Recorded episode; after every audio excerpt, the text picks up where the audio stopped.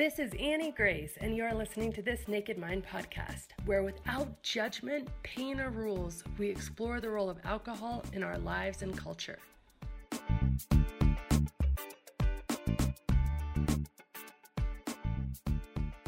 Episode is sponsored by The Alcohol Experiment, a free 30 day challenge designed to interrupt your patterns, give you control, restore your health, and put you back in touch with the version of you who doesn't need alcohol to cope, relax, or enjoy life. More than 220,000 people have already tried the alcohol experiment for themselves and have seen improved sleep, increased happiness, reduced anxiety, and so much more. Join thousands in this inspiring, hopeful, and exciting program where you examine your beliefs and reconnect with the best version of you without ever feeling like you're missing out. Start today for free at alcoholexperiment.com. Hi, this is Annie Grace, and th- welcome to this Naked Mind podcast. And I'm here with Laura. Hi, Laura. Hello again.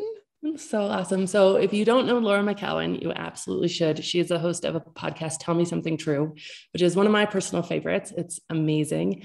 And the author of the book, We Are the Luckiest, which again is just so incredible. Laura, you're such a talented writer. And you've been on before. So, this is like. Been on twice. Um, so, yes, twice. So exciting. So, we will link um, the sh- episodes that Laura was on previously in the show notes. But today we're actually going to talk about something totally different. And so I'm really, do you want to frame it out or do you want me to frame it out or? um, uh, do you frame it out? Maybe say why, why you wanted to talk about it. Okay. I mean, awesome. So, yeah.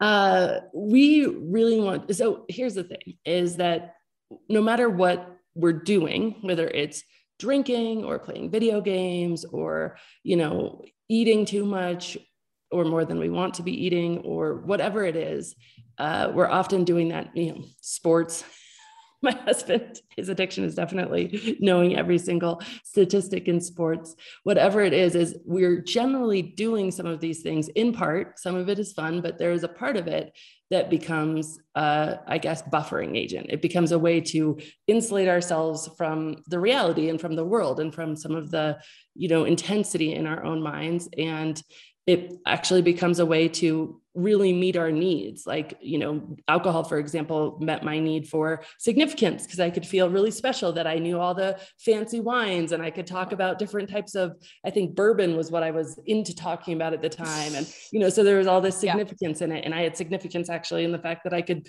overdrink you know people around me especially people who were sort of twice my age.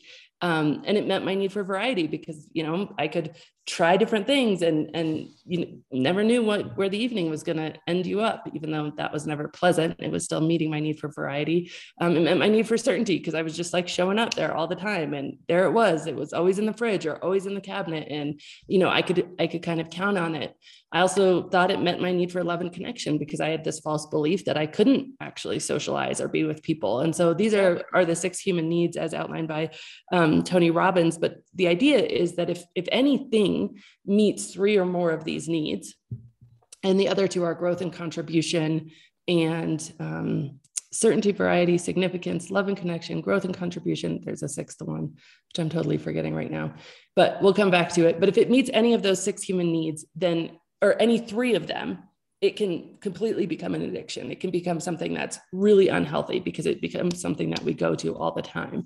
And I have noticed that in myself um, around social media, specifically Instagram. I remember at the beginning of the pandemic, what was happening is at first it was like, okay, we're all isolated in our house. So, what had for me not been a really huge relationship with social media. It had been yeah. mostly like, okay, I'm going to have a page, I'm going to provide value, you know, I'm going to be the brand, this naked mind, and kind of be on social media. All of a sudden became a very consuming relationship with social media. And yeah. I'd find myself getting on there for like 45 minutes at a time out of the blue, out of nowhere, looking at the clock, like what happened? And then I'd find myself with all this anxiety because I was getting, I was following all these like really inspirational people who were saying, it's quarantine. King Arthur was written during a large lockdown. Write the next oh, great American novel. And then I would also find like, take care of yourself, bake some cookie dough. So I just had this this angst every time I would put it down. Like, I'm not doing enough. Oh my gosh, I should be taking more care of this. But but like right then, by the way, in the Maslow's hierarchy of needs, we're all just meeting our need for safety. And so for us to be even trying to push ourselves into some self actualization was obviously going to create pain and discomfort. And so Laura and I actually just started talking about this. Um, and just talking about art and and i guess we were going through a lot of the same things at the same time yeah we were so yeah no yeah so it's so funny because i've i haven't heard t- uh, tony robbins list those six things and I, as you're talking i'm like oh yeah certainty growth connection variety like it's a it's a vortex of all of them. I mean the, all six i don't know what the sixth one is but the five that you Safety. mentioned. Safety Safety. of course. Yeah all of that of course. Um so what is it? Certainty growth connection variety safety? Um, so love and connection variety certainty growth contribution Mhm. and oh man what was the other one? Hold on. I'm just going to look at my so all of these are in my experience of social media. I could it was there. I could go to it whenever i wanted and i could make some kind of co- contribution. I could see the growth right? Yeah. I could connect. Okay here they are. Certainty uncertainty or variety. Significance. Significance was the one oh there, there we go Yeah, and that is a huge one in social media. Um, connection and love, growth and contribution. that's crazy because And certainty and safety, I think, are the same thing. So certainty, assurance you can avoid pain and gain pleasure. Uncertainty, the need for the unknown, the change, new stimuli. Significance, the feeling of being unique, important, special, or needed. Love and connection, a feeling of union with someone or something. Growth and expansion of your capability and understanding. And then contribution, a sense of service and focus on helping and giving to and supporting others. Yeah. Tick, every tick, tick. tick tick tick tick tick. oh my god. Wow. Like all of that all all of those. So that's that's interesting. I hadn't heard that lens on it but makes perfect sense. So yeah i mean i've had a very uh, on again off again high low relationship with social media from the beginning. I have i i don't know that i would have the i don't know if i would have sold my first book without it I, I don't know if I'd have the sort of be able to do what I'm doing professionally now. It's hard to divorce that from from what is because I just don't know. It didn't go that way for me. Social media. And how did it start for you, Laura? Like where, what, yeah, how did it start? It started as a way to share my sobriety journey. Like I it and you know, it's important to note that this is 2014. 13, 14. It we it is not it was not what it is now.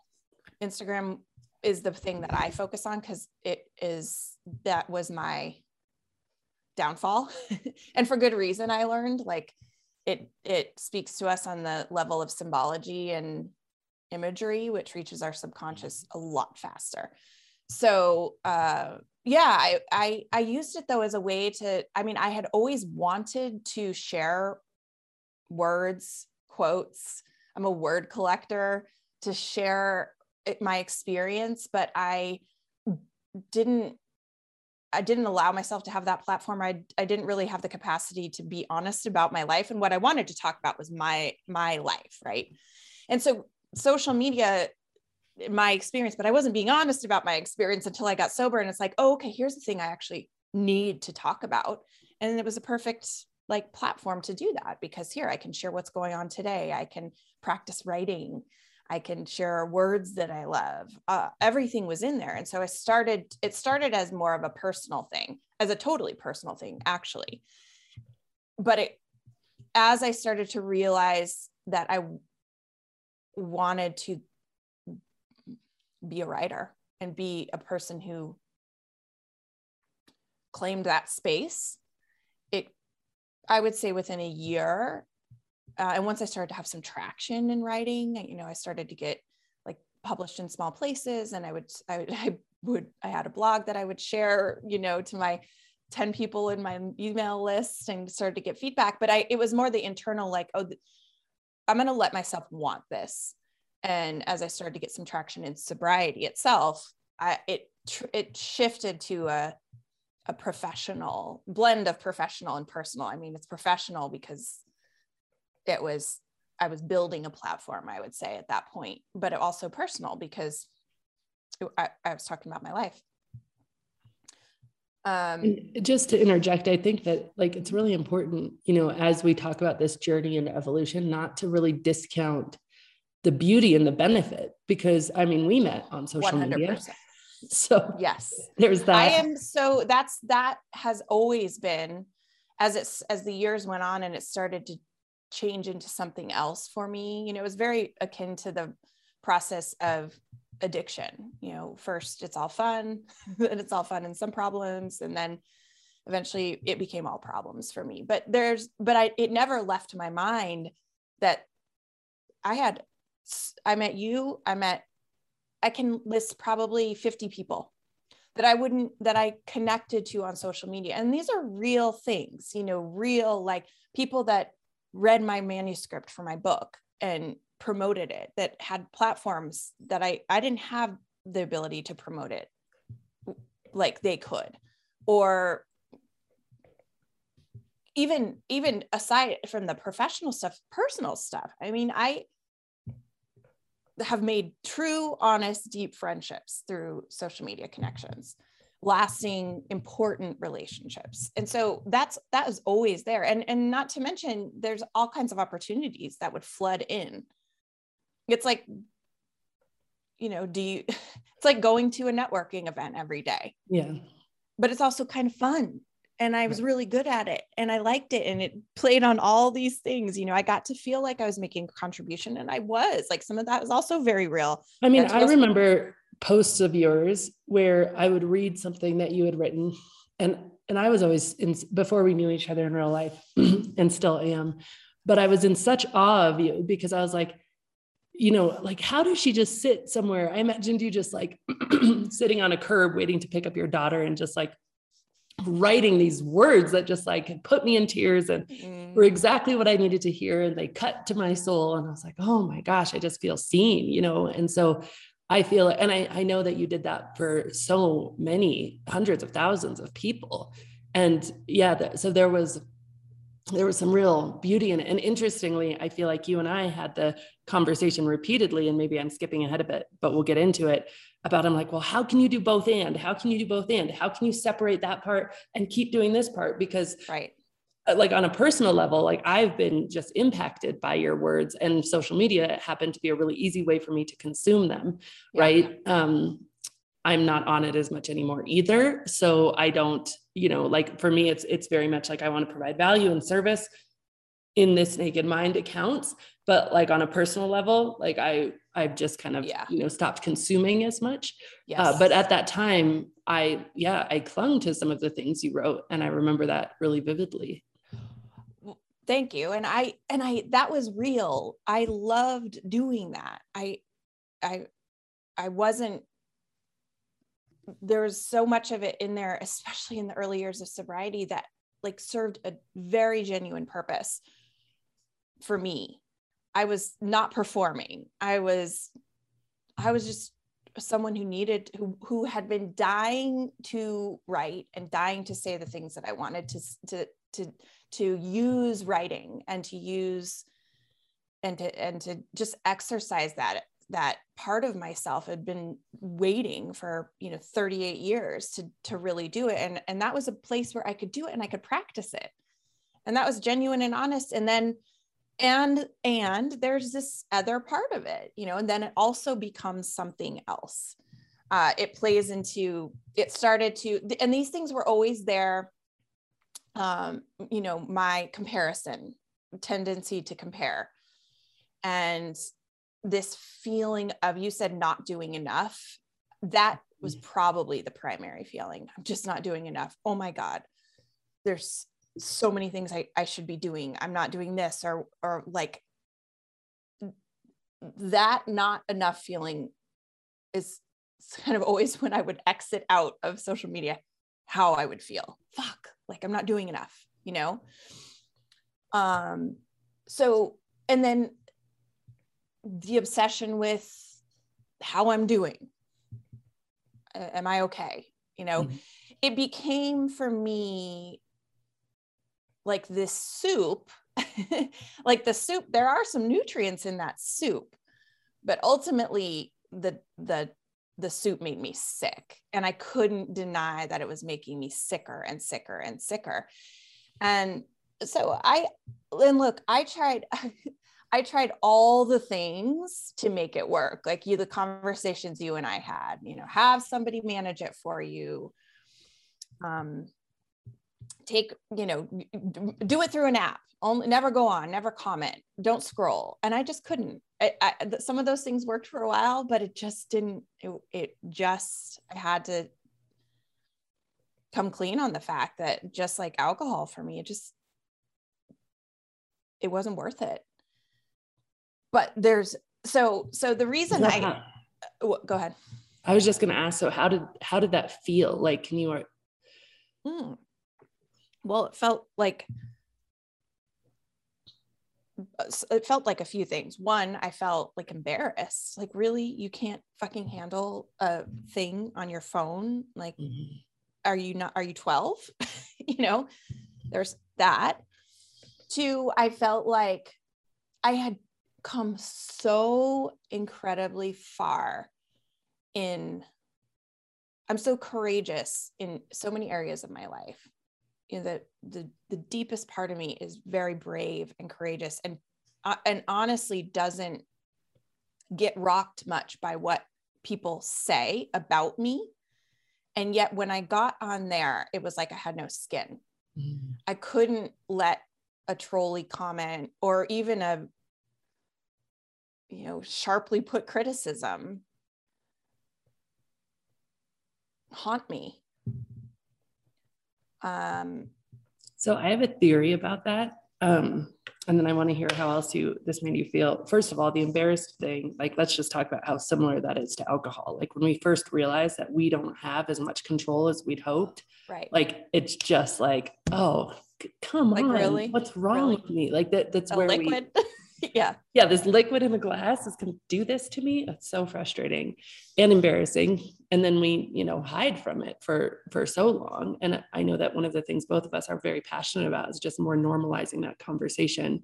But, um, so I have been trying to unpack for myself as well. Like, why is it that I can even get in a verbal argument with somebody. Not that I do it often, but I've done it plenty of times, like, or have a disagreement with somebody in real life, or, you know, but why is it that some unknown, faceless person can say something that isn't even that bad? Like, I remember we had a live event, and of course, we had a hashtag, and I was almost never on social at this point in time, but I was like, riding the high of the live event. I was like, it's Let's so good. I just want to see what saying. people said with the hashtag, right? And one comment was like, well, it's my second year in a row. And I just have to say, like, it was great in some ways, but a lot of the content was repetitive. And and I'm like, okay, that's not even that bad, but it made me sick to my stomach for like yeah. a good 24 hours. Yeah. And what did I do wrong? Was it really repetitive? Did everybody feel this way? What was this? And and by the way, that was one out of like dozens of comments I read that were positive. And I'm like, why is this? What what is this illogical reaction? And so here's my theory. It's a little outlandish, but I okay. think that without a face and without a human to ascribe that to, we have no way to justify it. So we can't say, "Oh, but that's just that's just Mary. Mary's always upset with everything. That's just Larry." No context. yeah, there's no context, and so then we internalize it as if we're saying it to ourselves. Oh, yeah, I think that's there's probably a lot of truth to that because we can't put a face on it. We can't. There's no justification. We cannot say we can't put it in a box. We can't compartmentalize it. And so there's no choice but us to take it on face value because, like, yeah. the only, and by the way, the only, even if we're reading the words, the vocalization of those words is in our mind with our own voice, right? Yeah. Yeah.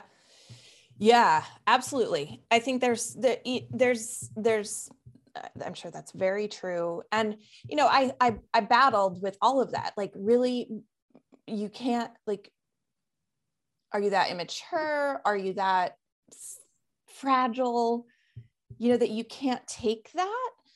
Uh but the, the reality is i am really sensitive person. Me too. My energy is really sensitive. I'm sensitive. I it, it it's part of what allows me to do the work that I do.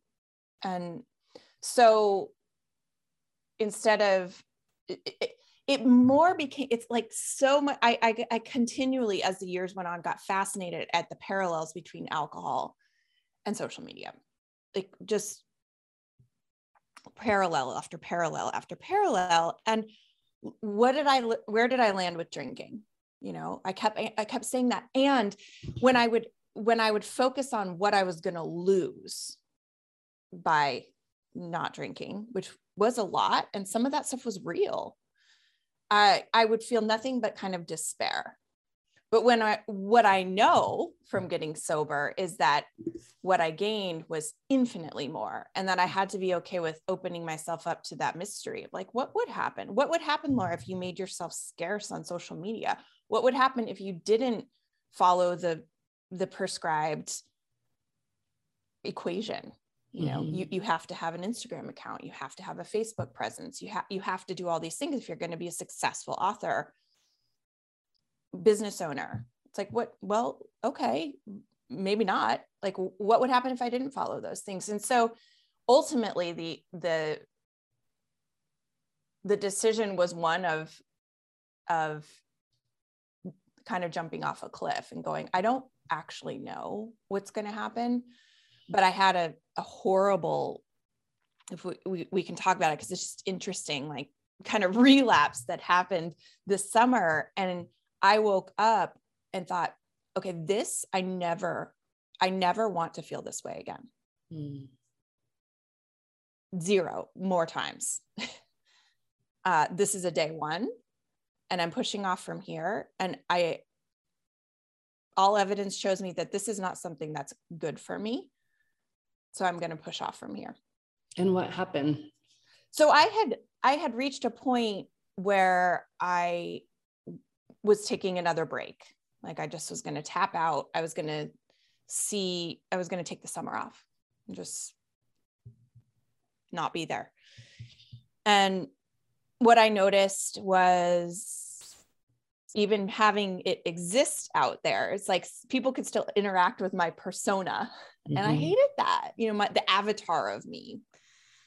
Um, so I would, I would occasionally check and then I launched a podcast and it was like, how do you launch a podcast without fucking social media? Like, how do I, who, how am I going to tell people?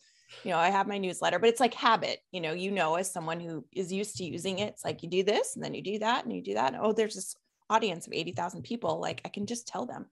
So I started to do that and, and, and just said, oh, it's coming.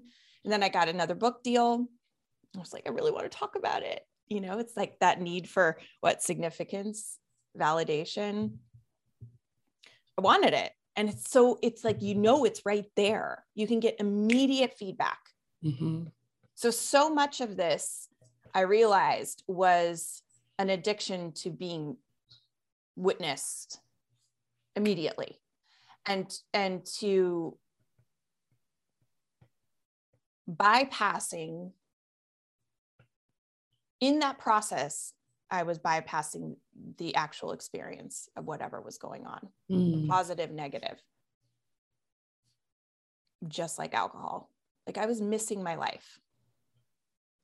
Um, so I, I decided to take a break and I slowly started to edge my way back in, you know, like, oh, I'll just check here, do this. And then I was, uh, I was on vacation visiting my mom. I was with my my boyfriend and my daughter, and you know, in Maui, I hadn't seen my mom in over a year, and this like wonderful vacation that we'd been so looking forward to since the dark COVID days, and it was a you know my mom my I was getting to bring my my newish boyfriend to this place, and it was all really great, and I had this moment where um, I was sitting I was, I felt so much joy.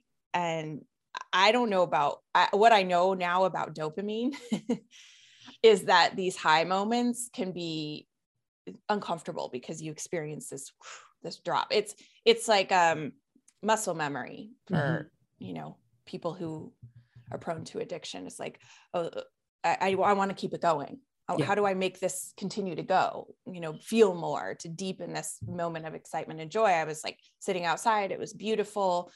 Uh, i was reading a book. You know my mom was in this crazy beautiful picturesque little spot. My boyfriend's there my daughter's there playing with her friend. It was just like magical. And I, how can i make this more? Oh i can share it. Social hmm. media and downloaded the downloaded the app and I, I had like just had a recent conversation with someone who told me their strategy for dealing with social media and i was like that's so great. I could just do that. Why, why am i making such a big deal out of all this? Downloaded it posted went on this long ex- explanation why i'm back blah blah blah and within 24 hours i was nauseous anxious disaster feeling mess like the worst hangover anxiety because I had started to, I went all the way back in.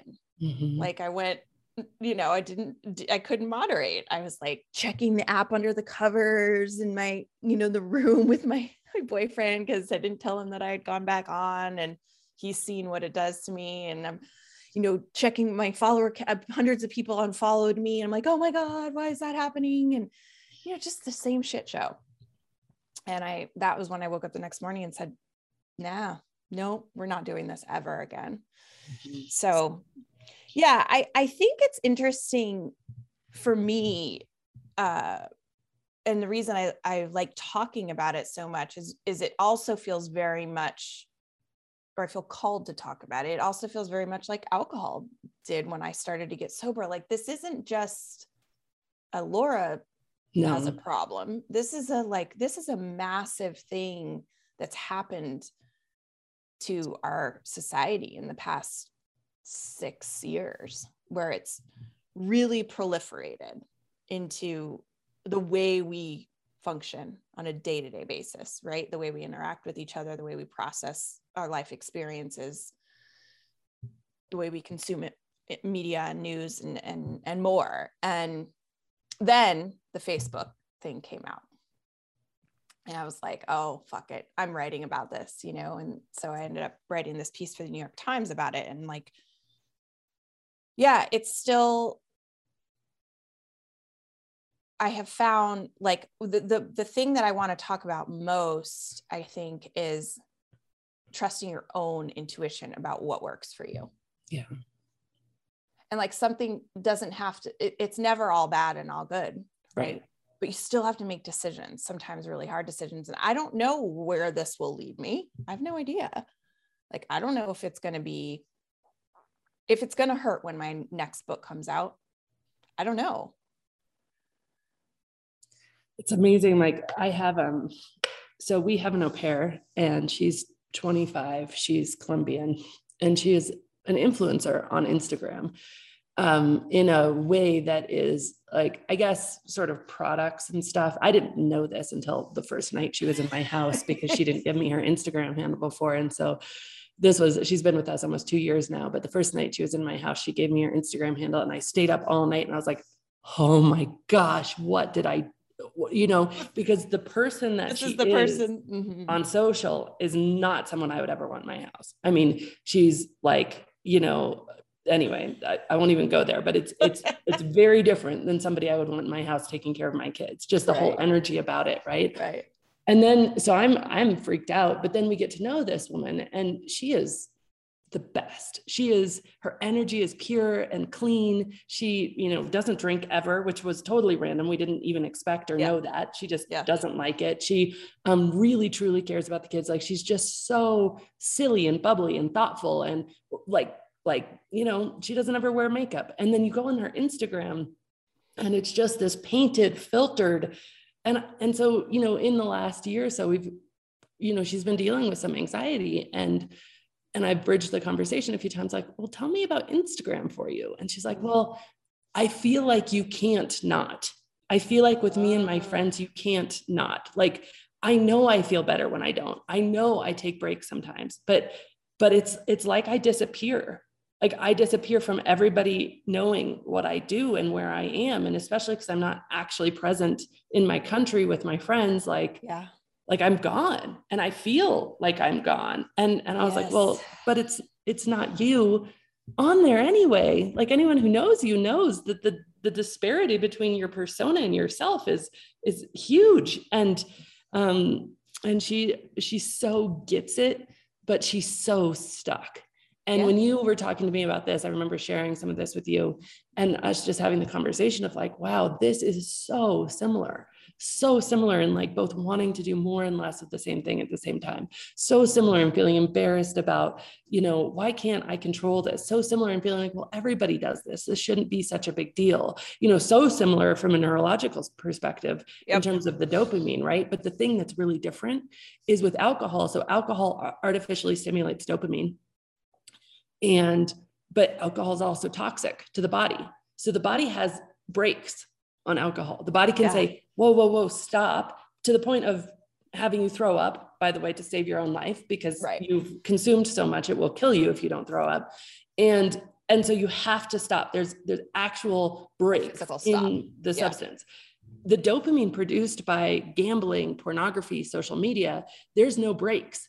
You can scroll and scroll 100%. and scroll and scroll, and there's no break. So the amount that it changes your brain and how fast it does is is really true. And so I would do experiments for myself where, and by the way, the significance thing, being on whether it's a family vacation or you're just with and you have those moments of downtime and you're like, but but I have all these people, like these 80,000 people, they're just relying on me. I just have to check, you know, and it's almost yeah. like you're being significant online, but you're being significant offline too, because then people can see how busy and important you are, right? Like eh, always- well, and yeah, and and and how much that that performance actually eats away at the experience itself that was another thing that just just killed me when oh, i yeah. realized it because it's like i i got sober to be in my life mm. and this is like blasphemous to every gift that i've been given all the grace that I've been shown, all the the fact that I'm still alive and I'm going to destroy it uh, destroy my presence by performing something. Mm. That was brutal to realize. You don't think that's what you're doing though because it's so normalized into how we I mean when you like we I went out to dinner with a bunch of my girlfriends on Friday night. We're all taking they're all taking pictures. I took pictures too, but they're posting them and spending time posting them and like what is what the essence of what happens I don't I, I don't know that it actually multiplies the joy. right. It I think it steals from it. I think it steals from the, those those moments. And and it, you were you were continuing to make a point but what i what i uh, what i noticed at first was that the, that a lot of things sort of felt empty just like when i got sober and then eventually it was such a relief like oh i can just watch a sunset i'm not mm. compelled to capture it because i haven't posted yet today or to say something fucking profound about whatever it is and I remember that too for me, um, especially like when I was like, okay, this just isn't working. And so I uninstalled the app. And I remember we were talking through all of this, but I uninstalled the app. And I remember just sitting on the living room floor with my 10 year old and my three year old, and they were making up a game. And my ability to be present in that moment was just obliterated. It was not gone. I felt like antsy and uncomfortable and then judgmental because I was like, why can't I just sit here and enjoy my children? What is what is wrong with me?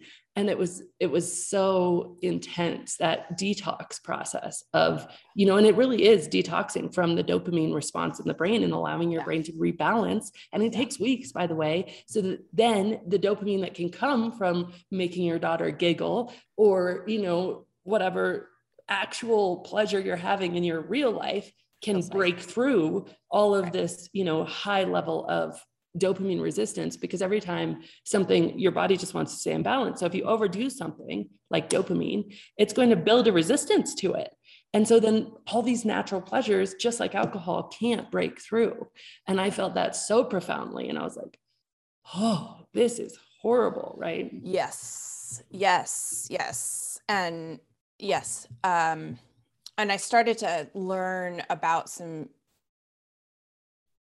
some psychological concepts that were really helpful, like Winnicott's false self and true self, and mm-hmm. that the false self, uh, you know, whenever we're performing a false self online or otherwise, we're uh, it, you can it gets it can get to be very scary actually for your psyche because you're not grounded in reality you don't feel real mm-hmm. and tangible in the world i mean i i remember especially in the you know real dark parts of 2020 feeling like the online world was the real world. Mm. like i i had to like do this adjustment when i re-entered back into my daughter you know conversation with my daughter back into a conversation with my boyfriend or my friends just into into nature. I was like oh fuck this is reality but mm-hmm. but there's this entire world that i was always managing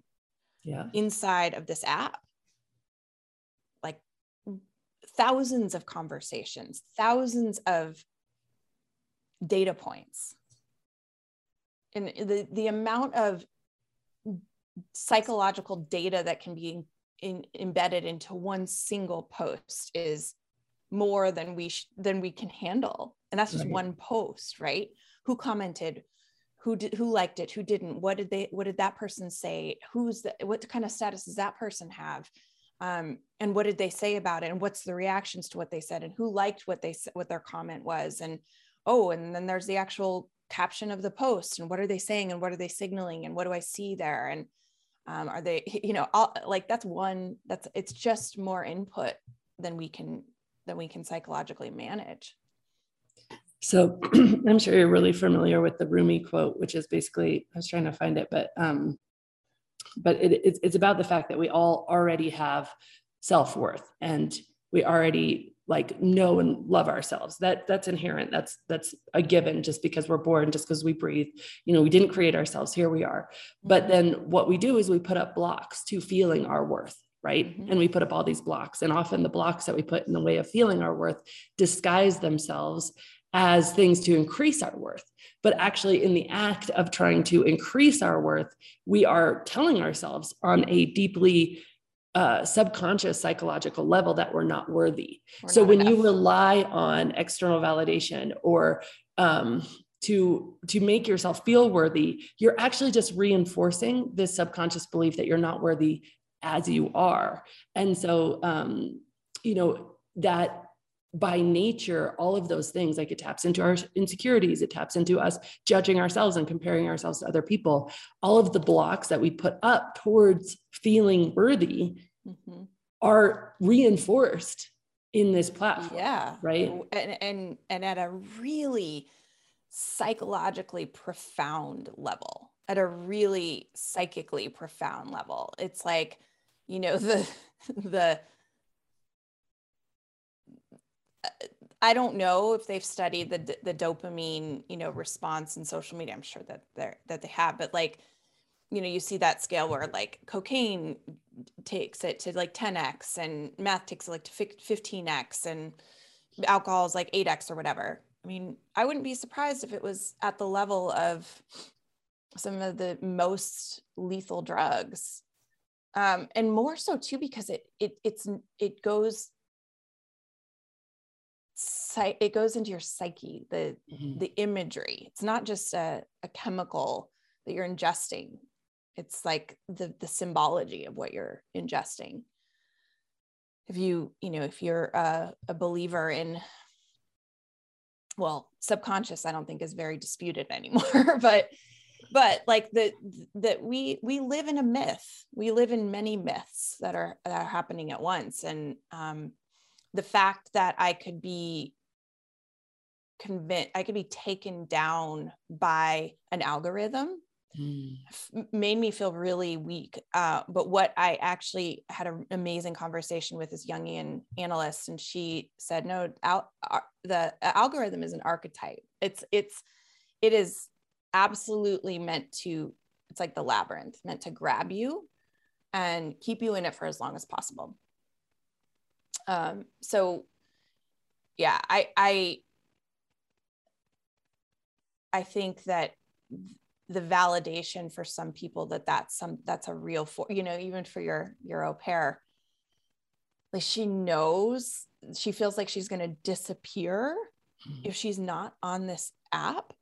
And if you just say that logically it's like sounds crazy. Right. But but that's something embedded deep into her psyche right now. Right.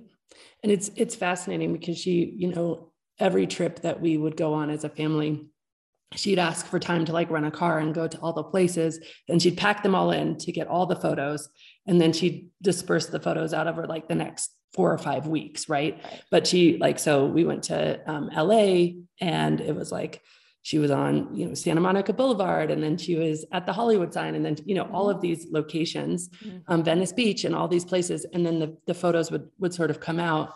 And um, and she says if people she feels like if people don't see or know what she's doing like yeah she she sort of disappears. But then in the same breath she'll say something like but then all these people think my life is just perfect and they don't see that i'm i'm anxious and i'm having a hard time in america.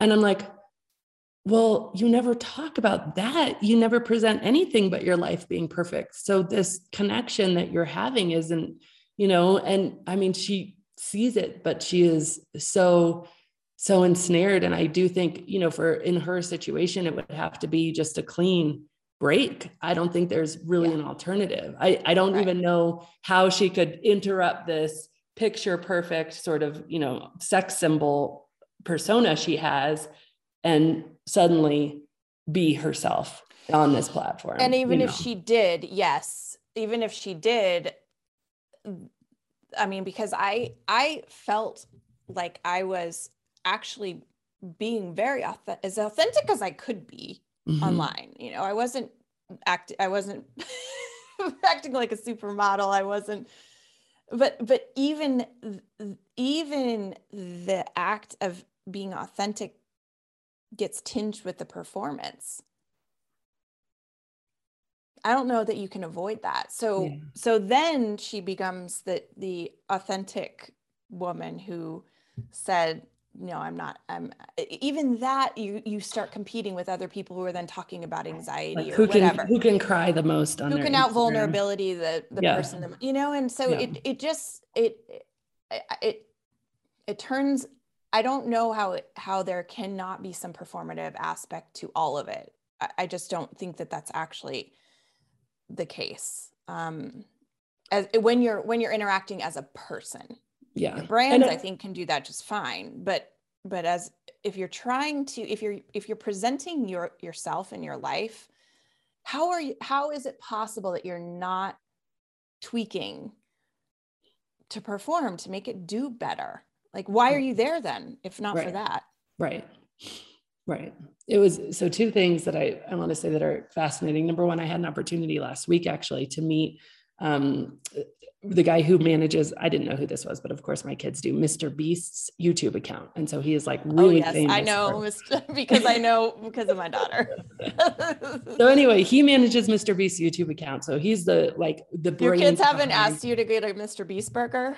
No, I didn't even know that. okay, I'm in for it, I'm sure. Um, and so uh, he just is the brains behind basically hacking the algorithm. And so he's done so good and he's made this this young man so famous that he was actually tapped to help develop the TikTok algorithm.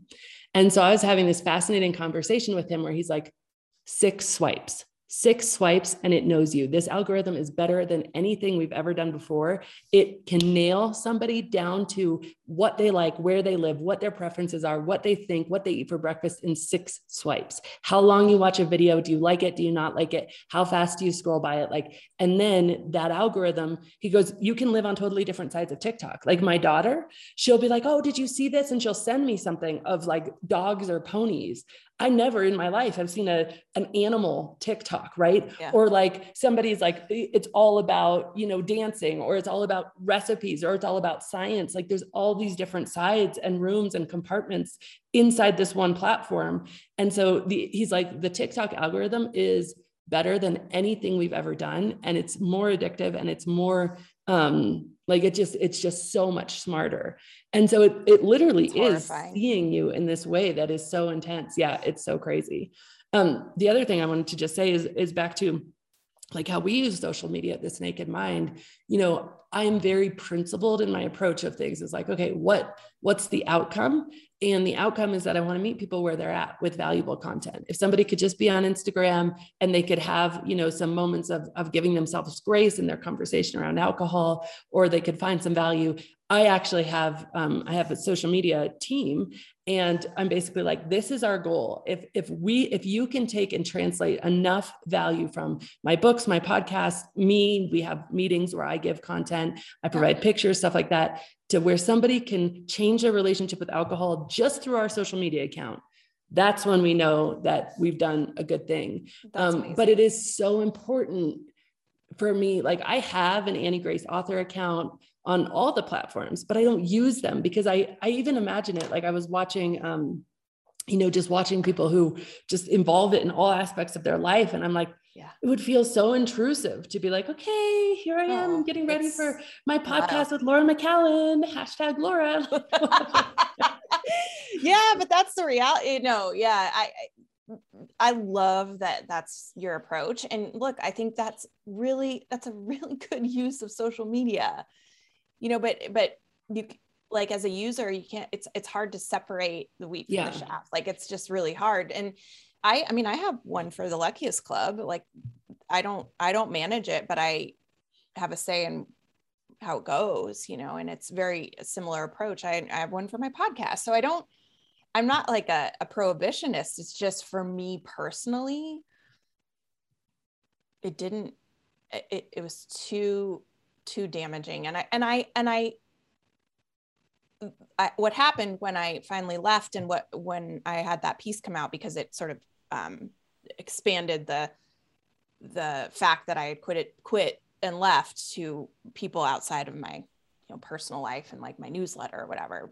Lots of other people read it as i got hundreds and hundreds of emails people of people just like with alcohol saying like oh thank you you know i i, I mm-hmm. couldn't figure out why this is so hard for me and um, you know it's it's something that we know people intuitively know is not good for them yeah you know there for like your au pair i i think is probably the is the the the norm not mm-hmm. the exception um and it and it's not that way for everybody. My personal Facebook account, I sort of care less. Like I enjoy posting occasionally, it doesn't hook me.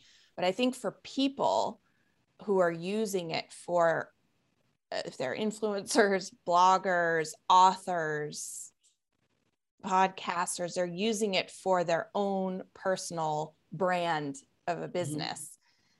Mm-hmm. Uh, I think that's the that's the norm. It's not the the exception. And so I think uh, my hope is that we see a shift, that mm-hmm. we see a mm-hmm. shift of people um, retreating back to, into more contained spaces, you know, smaller communities, more focused communities.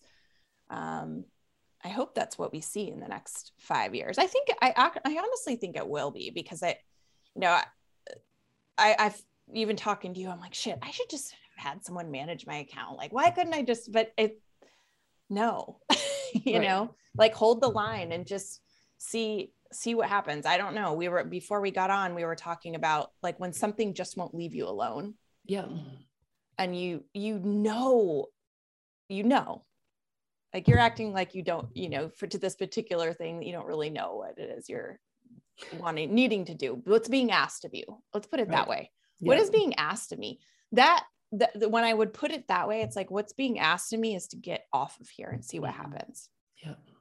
And I love that you're leading this conversation because um yeah, for for you to walk away from something that arguably sort of built your your business, but in a way and, and saying, hey, that didn't serve me. I mean, let's be honest, like alcohol arguably built my same right, but I don't do it anymore. So but I don't so do it anymore. And look at and you're and you're not you're not only fine.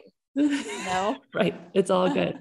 so um let's end with uh two things, Laura. So first of all, um, I had a few tips of for people to sort of think about when they're judging their own relationship with social media. Um, and do you have any, or I can dive into my list, or you can just piggyback? Start, do your list, and I can add okay. to it if I. Okay, um, so tip number one is just really to curate what you consume. And i would do this based on you know literally go through everybody you follow and ask yourself for every single person like does this awaken comparison in me? Does this awaken judgment in me? Does this make me feel more than or less than? And if any of those things are true i would unfollow that right? Like if there's any sense of anxiety, like if you are going to follow something, make sure that it's uplifting. Make sure that when you see the post from that that page, that person, that brand, that you feel better than you did, more seen, more accepted. You have more grace for yourself than before. So curate what you consume. Um, number two is just really check your meanings. So, like for me, I would see somebody posted, like I would see, um, for instance, like somebody would post something and then the first person who you know it always lists who the most famous person who liked it is is right underneath it and i'd be like oh my gosh like wow they're liking their content and like they must be so much better than me. They must be so much further ahead than me. They yeah. must be so much more successful than me. Like just how many blue check mark comments do they have? Yeah. Right. Like just like instantly just really be aware of the meanings you're creating because your brain is creating meanings. As you said, Laura, you are seeing more psychological input in one post than most people would see in like months and months. Right, right. without the internet and so all of those things your brain is making meanings right um, the third one I would say is observe your feelings. So uh, Laura and I did a Tell Me Something True podcast, and I guess it would just be the one with Annie Grace, but yeah. um, it was all about this idea of animating energy and how what fuels you on a day to day basis can determine the quality of your life. You can certainly be fueled by scarcity and you know competition and running away from something or trying to prove something, and you can be really successful or you can be fueled by you know really gratitude and hopefulness and peace and be even more successful i would argue. Yes. um, and so check that. Like is it giving you that what fuel is it giving you? Because for me in the early days you know getting on people seeing influencers in this space and seeing their social media accounts i'd be like fueled by okay i have to do more. I have to post more. I need to be like this so that i can be like them. right, right, right, right. and it was this fuel of like insecurity and um and by the way, it did it did get me followers, right? Like it, it worked, yeah. quote, but now the fuel is service. Like it's totally different. Like, okay, I want my accounts to be if somebody could just change their relationship with alcohol just by by following my Instagram account, that is a win. Just by listening to my podcast, that is a win. And so I just you have to check, I would say, what fuel, what feelings does a stint on social media give you. And i i think that's so important. I would actually t- like i would i'd be like okay i'm going to go on instagram. My my goal is 15 minutes. I'd get off 45 minutes later and i have like i say dozens of journal entries. Uh, this is how i feel. This is what happened. This is what i saw. This is what meetings i created.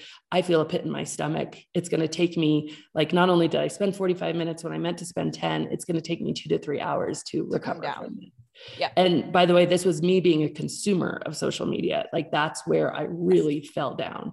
Um, and number four is just like what Laura's been talking about this whole time. Um, where are you performing? Where are you not being authentic? Because anywhere you are performing, you are subconsciously telling yourself you're not good enough as you are, and you are destroying your personal worth. You are digging into your personal self worth on a subconscious level. Um, and number five is a little bit of a repeat, but where do you feel comparison? And how much yeah. comparison are you feeling? Uh, where yeah. do you feel like you're not doing good enough? I love those. Um, I would just add uh, when you say how do you feel, I I I think it's sometimes hard for people to to understand how they feel, but they they can check their body. Mm, yes. So I knew when I almost instantly when I fired the app up, my heart would start beating faster. Um, my thoughts would start racing. It, it, would kind of feel good.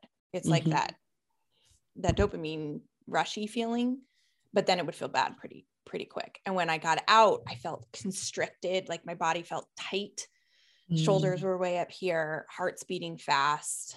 So notice that just just purely notice what does it feel like in your body to do and that's that's for anything that's sort of how i how does it feel to talk to this person does it mm-hmm. regulate my nervous system or does it feel tight mm-hmm. off racy i feel off balance do i feel yeah so there's that and then um this isn't so much of a tip but just something i want to a way that i contextualized all of it was I learned about, I don't know if you've read Cal Newport's deep work, but he talks a lot about mm, context, yes. context switching. And when you switch, we're not really great as, as humans for at context switching. So say I'm writing an email and then I kind of whatever the the way that social media started to, in, to work in my brain is it was like every minute or two I'd get an interruption like check you could check you just posted an hour ago go check the comments any moment of it, it, was like a tick you know just go ahead and do it go ahead and do it. So i i maybe in the context of writing an email i would check three or four times and i would context switch out of that email. So an email that would have taken me two minutes then took me 45 mm-hmm. okay so there's the productivity factor the the time loss but that was way less what i was interested in. It was more do i have the capacity anymore to do deep work Mm. And I realized I didn't. Mm. I had a mm. hard time reading, getting engaged in a show. I had a hard time continuing a conversation for longer than, say, 30 or 45 minutes without checking my phone. And as a writer, it felt like a these two things can't exist together wow. for me to do the kind of writing that I care about, that I want to do, that I want to see if I can do, I can't have this be in my life. It's it's like anathema to to what mm-hmm. what deep work actually is. You know, um, I would so many times I would be frustrated with writing, and I would say, "Oh, just like you can just go on on Insta right now and post something and you'll get that. Because writing a book mm. is a very solitary liminal space type project and you got to hang out in there for a long time without mm-hmm. being sure if it's good, without getting any feedback, without having any sort of affirmation.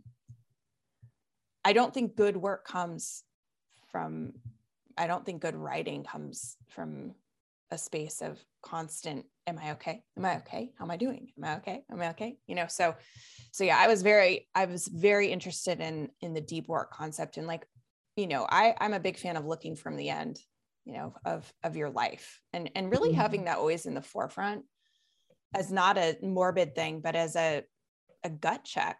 Am i going to am i do i honestly want to say that i spent I, I did the math at one point that i had spent a year plus of my life and over the course of seven years time wise on social media. Do i really want to get to the end and say i had an amazing instagram account. I had 2 million followers. Wow. but i wrote books that i knew could be better.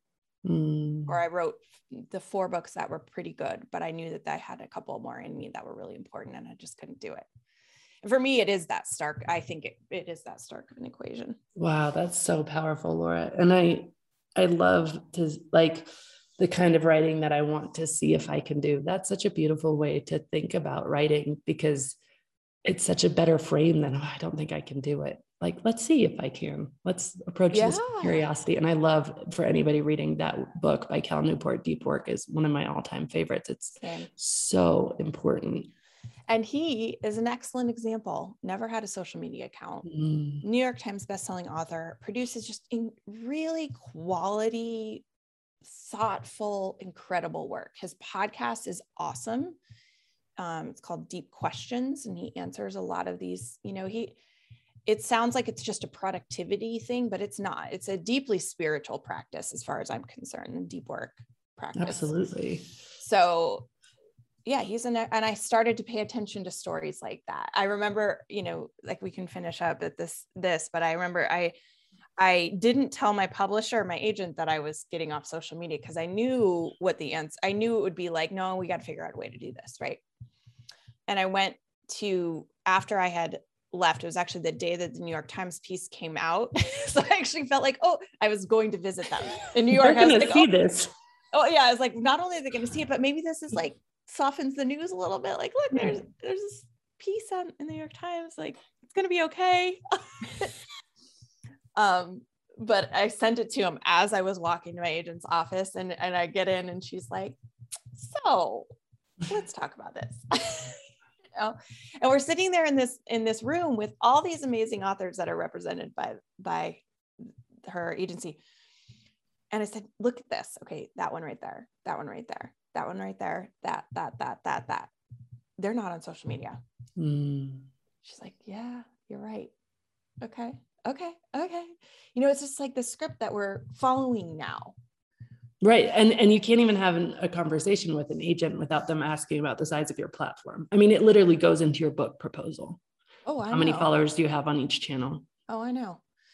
I know. And and but by the end of that, she's like, okay, you know, let, let's go talk to the editor. She's she might have questions, you know, and she's doing her job. Like my agent's just doing her job, but that I I felt so grateful because my publisher was like, "Oh yeah, no, I don't, you know, I don't care. The, the, you need to be well, and if you mm-hmm. if you aren't well, you're you're not gonna you're, you're you know you're useless to us anyway.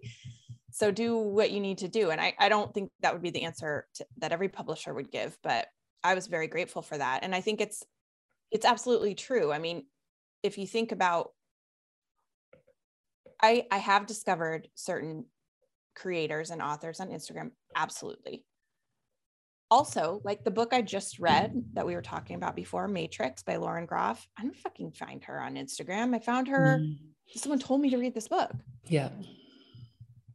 We are, we have, you know, for people that I, I guess I'm speaking specifically to people who feel like they have to do this or mm-hmm. they won't make it. Yeah. It's not necessarily true. I don't want to say that that's true for everybody. I think there are some businesses that that they do need it, right? Like the restaurant, like down the street, like they have, she has said, the social media has made our business explode. Mm. Fair. Like I don't want to, I'm also in a position where I spent seven years building a platform and now I can, I can have the privilege to say that I, I'm going to try leaving. So I, I don't, I'm not saying, you know, it's, that's my story, but I think you got to question, and this goes for anything, all these sort of foregone conclusion stories, mm-hmm. these things. Of course, I have to do this. Maybe not. So let's end with this, Laura. Let me ask you the question, even though it's not an alcohol question this time, but if you were going to go back in time to Laura, who was in Hawaii and waking up with just a pit in her stomach and under the covers looking at, you know, the account, and you were going to tell her about what life is like now, what would you tell her? Oh yeah, we haven't even talked about that. Um, all right, let's be honest. So I I was just saying to my boyfriend this morning, wow, I can't believe I haven't because he said he deleted Facebook off his phone and he's not like a big social media person, but I was like, why was it just bugging you? He's like, yeah, I was just noticing I was like looking at it. He's like, I can't believe you have been off Instagram since the summer he's like, I can't even believe like how different it is to be around you. Wow. Yeah. Um, because it was always there was always some drama going on in the back of my mind that I was trying to manage. Um I would tell her like you're gonna be fine. you're gonna be fine. You're gonna be more than fine. And um I feel I'm writing this book right now. I don't know I don't, I feel like I'm able to try to do the type of writing that I want to do, you know? Mm. Um, I feel just mostly grateful that I am in my life again. Mm. And that can't be overstated. Um, and that, that there are going to be times when you're going to get afraid and maybe want to backtrack or second guess. And that's okay too. Um, but yeah, that I would say to her, like, just keep going. It's at this point, I can't imagine, uh, you know, it's it's like that after that first year of sobriety where you're like start to see things happen that are that you couldn't have imagined the the people that are showing up the way that my just daily mental health is different. Um it's I, I wouldn't I, I could have predicted some of it and I and a lot of it I was I couldn't have predicted. Like it's not just going to be okay it's going to be much more than okay. Yeah. I love that.